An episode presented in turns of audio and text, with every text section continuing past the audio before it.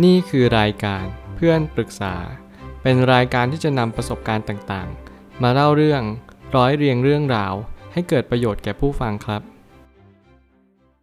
สวัสดีครับ ผมแอดมินเพจเพื่อนปรึกษาครับ วันนี้ผมอยากจะมาชวนคุยเรื่อง พ่อแม่บังคับให้เรียนอย่างที่เขาต้องการ ควรทำยังไงดี มีคนมาปรึกษาว่า คือแบบพ่อแม่เราห้ามทุกอย่าง ประมาณว่าเรามีความฝันที่จะไปทำงานกับเพื่อน พ่อแม่ก็ดับฝันเรา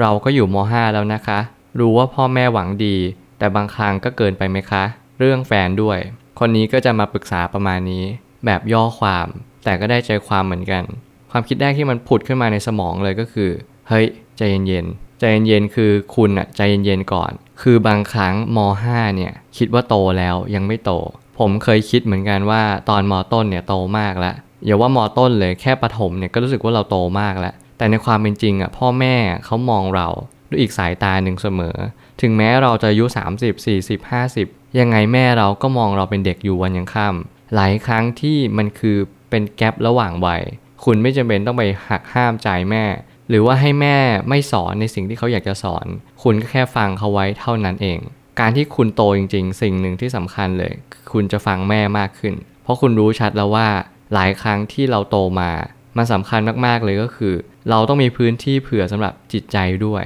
หมายความว่าเราอย่าเพิ่งคิดอะไรปักใจเชื่อร้อยเปอร์เซ็นต์อย่างเช่น เราตัดสินใจไปทำงานกับเพื่อน อย่าร้อยเปอร์เซ็นต์เด็ดขาดนี่คือความเป็นเด็ก ซึ่งผมก็ไม่เห็นความเป็นผู้ใหญ่ในสิ่งที่คุณเล่ามาเลย ถึงแม้มันจะเป็นประโยคแบบย่อความก็ตาม สิ่งหนึ่งที่ผู้ใหญ่เขามองเห็นก็คือเฮ้ยใจเย็นๆไม่ต้องรีบ ผมก็คิดเหมือนกันว่าใจเย็นๆไม่ต้องรีบเช่นเดียวกัน ซึ่งคำถามที่ผมตั้งก็คือ พ่อแม่เขาก็ยังหวังดีกับเราเสมอนั่นแหละ แต่ก็ต้องดูความเหมาะสมด้วย หลายครั้งที่พ่อแม่ก็มีความก้าวไก่ในชีวิตของลูก เนี่ยก็เป็นสิ่งที่เรารู้กันอยู่แล้วว่าเออเด็กม .5 กับผู้ใหญ่ที่เขามองมามันคนละมุมเลย ผู้ใหญ่เขาก็จะมองว่ามัธยมมหาลัยเนี่ยยังเด็กอยู่ ถึงบางคนเนี่ยทำงานแล้วพ่อแม่ยังมองว่าเด็กอยู่เลยนะ ซึ่งในความเป็นจริงข้อนี้ถ้าเรารู้ชัดแล้วว่าเราต้องการอะไรในชีวิต เราฟังแม่ไว้แค่ครึ่งหนึ่งอีกครึ่งหนึ่งเราทำตามสิ่งที่ตัวเองต้องการ ไม่ใช่ว่าสิ่งที่ผมพูดคือจะสื่อว่าให้คุณฟังพ่อแม่ร้อยเปอร์เซ็นต์มันไม่ใช่ แต่ให้คุณฟังพ่อแม่ไว้บ้าง ผื่อท่านอาจจะมีไอเดียหรือการตักเตือนที่ดี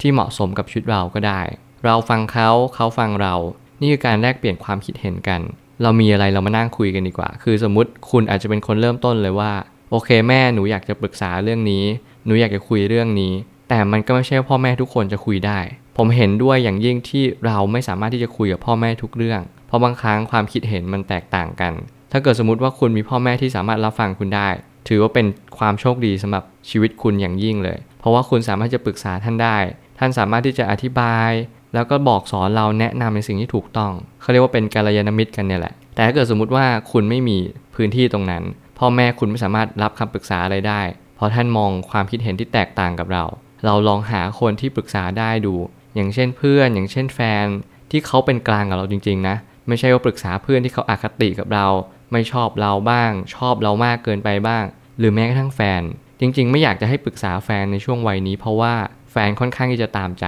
หรืออาจจะขัดใจทุกเรื่องเลย การที่เราขาดตรงกลางเนี่ยมันก็จะไม่สามารถที่จะเห็นความจริงได้ว่า นี่ความเป็นจริง ความเป็นจริงคือคุณเหมาะกับอะไร คุณรู้จักตัวเองแค่ไหน สิ่งที่สำคัญที่สุดถ้าคุณไม่มีถามตัวเองดูว่าตัวเองชอบไหม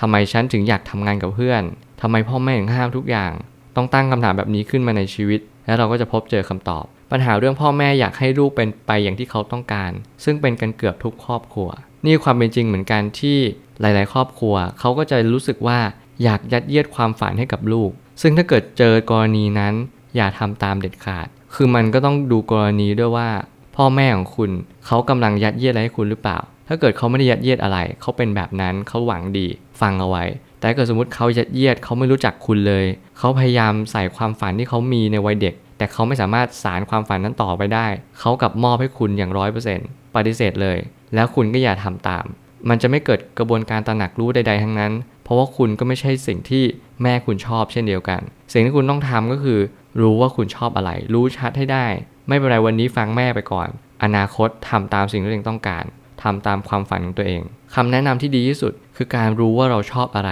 และเราไม่ชอบอะไร นี่ความเป็นจริงที่ผมจะแนะนำกับคุณว่า สิ่งที่คุณต้องรู้ชัดและแน่ใจ ไม่ใช่ว่าใครมาตัดสินคุณ แต่คุณนั้นน่ะจะต้องรู้ตัวเองว่าคุณชอบและไม่ชอบอะไร ไม่ใช่ว่าต้องไปรอให้ใครมาบอกว่าคุณชอบอะไรหรือไม่ชอบอะไร เพราะสิ่งที่สำคัญไม่มีใครรู้จัก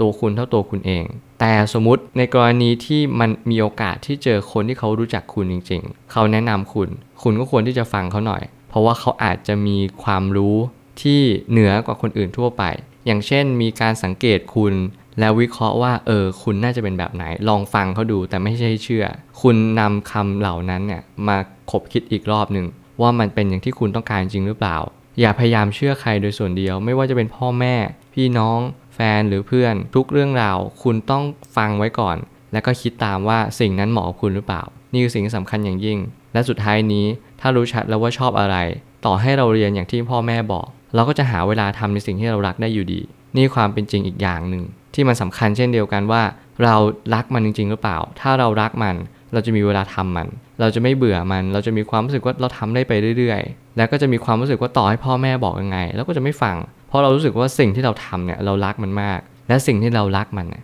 ก่อเกิดประโยชน์กับคนอื่น นี่คือจุดพอยที่สำคัญมากว่าเราทำไปเพื่อคนอื่นจริง ๆ หรือเปล่า เราทำเพื่อตัวเองจริงหรือเปล่า ถ้าเราทำเพื่อตัวเองจริง ๆทำเพื่อคนอื่นจริง ๆ พ่อแม่ของคุณจะได้รับอานิสงส์อย่างแน่นอน ผมเชื่อทุกปัญหาย่อมมีทางออกเสมอ ขอบคุณครับ รวมถึงคุณสามารถแชร์ประสบการณ์ ผ่านทาง Facebook Twitter และ YouTube และอย่าลืมติด Hashtag เพื่อนปรึกษาหรือ f r ร e n d t a l k ด้วยนะครับ